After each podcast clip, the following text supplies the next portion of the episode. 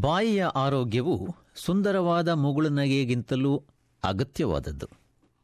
ನಿಮ್ಮ ಬಾಯಿಯ ಆರೋಗ್ಯವು ಬಹಳಷ್ಟು ಸಾರಿ ಪ್ರತಿಫಲಿಸುವುದಲ್ಲದೆ ನಿಮ್ಮ ದೇಹದ ಉಳಿದ ಆರೋಗ್ಯದ ಮೇಲೆ ಪ್ರಭಾವವನ್ನು ಕೂಡ ಬೀರುತ್ತದೆ.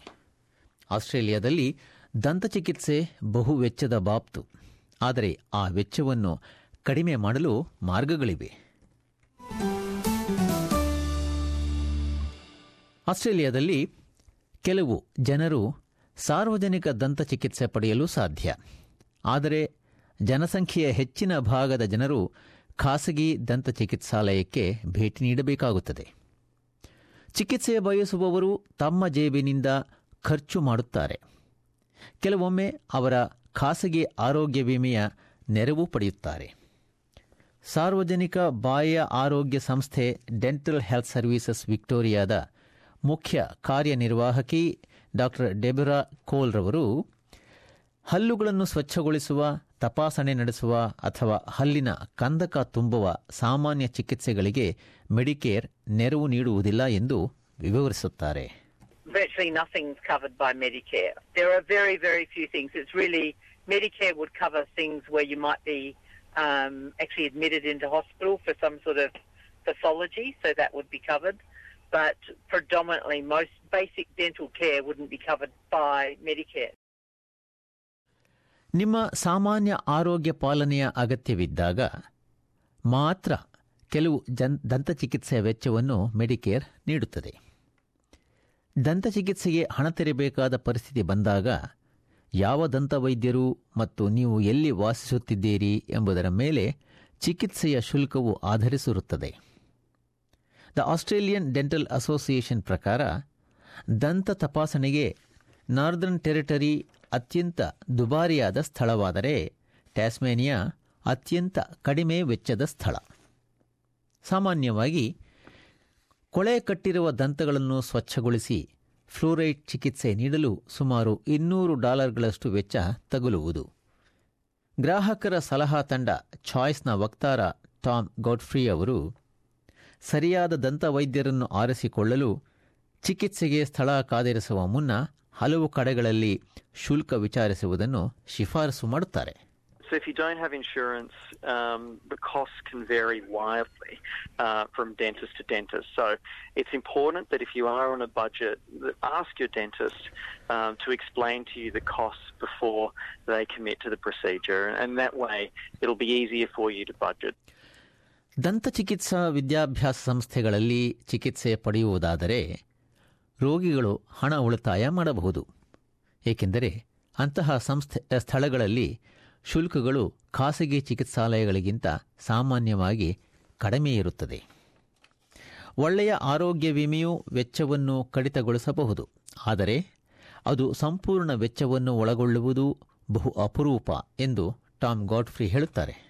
You need to remember that on average, private health insurance customers claim back only around half of the dental fees. So even though you take out um, what we see as a form of budgeting tool uh, within the extras policy for dental cover, you will still have out of pocket expenses.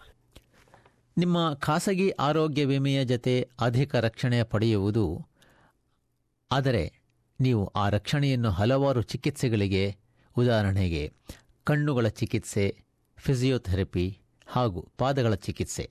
ಇವುಗಳಿಗೆ ವಿಮೆಯ ನೆರವು ಪಡೆದರೆ ಮಾತ್ರ ಸಾರ್ಥಕ ಎಂದು Tom ಗಾಡ್ಫ್ರಿ ಒತ್ತಿ ಹೇಳುತ್ತಾರೆ. ಅಧಿಕ ರಕ್ಷಣೆಯ ವಿಮೆ ತೆಗೆದುಕೊಂಡ ಅಂಥವರು ಕೇವಲ ದಂತ ಚಿಕಿತ್ಸೆಗೆ ಮಾತ್ರ ಅದನ್ನು ಬಳಸಿದರೆ ಅಂತಹವರು ನೇರವಾಗಿ ಚಿಕಿತ್ಸೆಯ ಶುಲ್ಕ ನೀಡುವುದು ಉತ್ತಮ ಎಂದು ಗಾಡ್ಫ್ರಿ ಅಭಿಪ್ರಾಯಪಡುತ್ತಾರೆ. ವಯಸ್ಕರಿಗೆ ದಂತಚಿಕಿತ್ಸೆ ದುಬಾರಿಯಾಗಬಹುದಾದರೂ ಮಕ್ಕಳಿಗೆ ಚಿಕಿತ್ಸೆಗಾಗಿ ಶುಲ್ಕ ತೆರಬಹುದು. ಮೆಡಿಕೇರ್ ನೆರವು ಪಡೆದಿರುವ ಹೆಚ್ಚು ಕಡಿಮೆ ಆಸ್ಟ್ರೇಲಿಯಾದ ಎಲ್ಲ ಮಕ್ಕಳು ಆಸ್ಟ್ರೇಲಿಯಾ ಸರ್ಕಾರದ ಚೈಲ್ಡ್ ಡೆಂಟಲ್ ಬೆನಿಫಿಟ್ಸ್ ಸ್ಕೆಡ್ಯೂಲ್ನ ಲಾಭ ಪಡೆಯಬಹುದು. All children until they um, they're 17, so before they turn 18, are actually eligible for care. If they fit within a certain family tax benefit. But most people that would come in would fit into that category. ತಂದೆ ತಾಯಂದಿರು ಪ್ರತಿ ಮಗುವಿಗೆ ದಂತ ಚಿಕಿತ್ಸೆಗಾಗಿ ಎರಡು ವರ್ಷ ಅವಧಿಗೆ ಒಂದು ಸಾವಿರ ಡಾಲರ್ ನೆರವು ಪಡೆಯುತ್ತಾರೆ ಸಾರ್ವಜನಿಕ ದಂತ ಚಿಕಿತ್ಸೆಯು ಜನಸಂಖ್ಯೆಯ ಕೇವಲ ಸಣ್ಣ ಭಾಗಕ್ಕೆ ಮಾತ್ರ ದೊರೆಯುತ್ತದೆ ಎಂದು ಡೆಬ್ರಾ ಕೋಲ್ ಹೇಳುತ್ತಾರೆ every state has slightly different eligibility criteria, but they are predominantly, if you've got a healthcare card or a pension card, you are eligible. In Victoria, they also go, if you're a refugee and asylum seeker, we will provide you with care as well. Um, in other states, it's a little bit different, um, but predominantly, most of them would all provide emergency care.